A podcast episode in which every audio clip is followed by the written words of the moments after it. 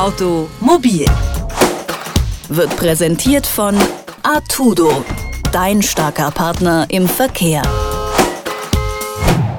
Auf seine Pkw-Maut lässt Verkehrsminister Alexander Dobrindt nix kommen. Seit Jahren setzt sich der CSU-Politiker verbissen für das Projekt seiner Partei ein. Immer wieder hat er deswegen mit Widerstand zu rechnen. Und auch jetzt kommen wieder Zweifel an der geplanten Maut auf. Automobilredakteurin Rabia Schlotz hat sich die aktuelle Kritik mal genauer angeschaut. Täglich grüßt das Murmeltier. Schon wieder gibt es Kritik an der geplanten Pkw-Maut von Verkehrsminister Alexander Dobrindt. Seit 2013 ist die Maut Dauerbrenner. Unnötig, ungerecht, unverhältnismäßig, so die Kritik. Neben der Opposition und den Nachbarländern, wie beispielsweise Österreich oder die Niederlande, hatte auch die EU-Kommission so ihre Zweifel an der Rechtmäßigkeit des CSU-Konzepts. Ende letzten Jahres kam es dann aber doch zur Einigung zwischen Deutschland und der EU. Dobrindt gibt sich seitdem zuversichtlicher denn je, ab 2018 soll es dann ernst werden, die Maut kommen. Um die Kritiker von der Sinnhaftigkeit des Prestigeprojekts der Bayern zu überzeugen, führt der Minister eine Zahl an, eine ziemlich große Zahl sogar. 500 Millionen Euro sollen durch das System jährlich in die Staatskassen gespült werden.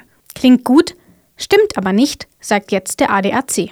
Der Automobilclub hat nämlich eine Studie in Auftrag gegeben, um die Kosten und Einnahmen der Maut unabhängig einschätzen zu lassen. Der Münchner Verkehrsexperte Ralf Ratzenberger kommt in seiner Bewertung allerdings zu Zahlen, die von denen des Bundesverkehrsministeriums erheblich abweichen.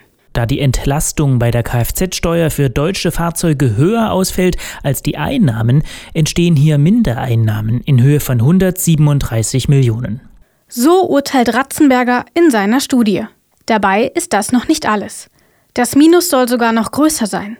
Begründet wird das in dem Papier wie folgt werden zudem die einmaligen Einführungskosten, die in der BVMI-Prognose 2015 auf 380 Millionen Euro geschätzt, in der aktuellen Prognose aber nicht mehr quantifiziert werden, auf einen Zeitraum von fünf bzw. zehn Jahren umgelegt, dann erhöht sich die Unterdeckung auf 147 bzw. 109 Millionen Euro. Bis zu 150 Millionen Euro minus im Jahr statt den errechneten 500 Millionen Euro plus. Diese Abweichungen sind enorm. Erst recht, wenn die Prognose für die Jahre ab 2023 noch deutlich schlechter ausfällt. Grund hierfür ist der Kompromiss, den Dobrindt mit der EU-Kommission verhandelt hat. Umweltfreundlichere Autos sollen demnach stärker entlastet werden als Fahrzeuge mit hohen Stickoxidwerten. Hier muss allerdings nicht mit dem aktuellen Verhältnis von stickoxidarmen und reichen Autos gerechnet werden, denn dank der 9,06-Euro-Norm werden die schadstoffarmen Autos in Zukunft deutlich zunehmen. Das muss dann natürlich dementsprechend auch bei der Mautberechnung berücksichtigt werden. Ratzenfelder schreibt, bis zum Jahr 2023 ist mit einer weiteren Verschlechterung zu rechnen, denn der Entlastungsbetrag bei der Kfz-Steuer wird mit dem kräftig steigenden Anteil der Euro 6 Pkw ebenfalls deutlich zunehmen, wogegen die Bruttoeinnahmen von ausländischen Pkw konstant bleiben.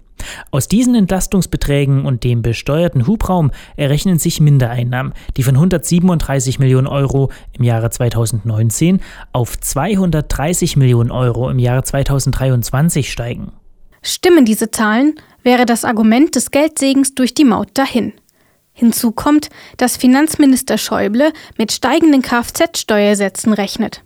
Zwar stiegen damit die Einnahmen, vermutlich würde eine Erhöhung der Steuer aber auch eine Mehrbelastung der deutschen Autofahrer bedeuten. Dabei wurde diese schon zu Beginn der Diskussion vor wenigen Jahren grundsätzlich ausgeschlossen. Aber wie realistisch sind die Versprechen des Ministers überhaupt noch? Immerhin rechnet der Autor der ADAC-Studie damit, dass 2019 nur 276 Millionen Euro an Gebühren anfallen, anstatt der vom Ministerium veranschlagten 878 Millionen Euro. Das hängt unter anderem auch mit dem geschätzten Verkehrsaufkommen und dem Verkauf der unterschiedlichen Vignetten zusammen. Beide Male ginge das Ministerium von sehr optimistischen Zahlen aus, heißt es. Der Verkehrsminister ist es mittlerweile aber gewohnt, seine Maut zu verteidigen.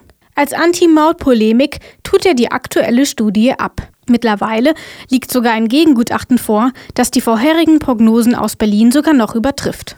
Die Regierungsprognosen könnten durchaus um 10 bis 25 Prozent übertroffen werden, heißt es in einer Studie, die das Institute for Economic Research and Consulting verfasst hat.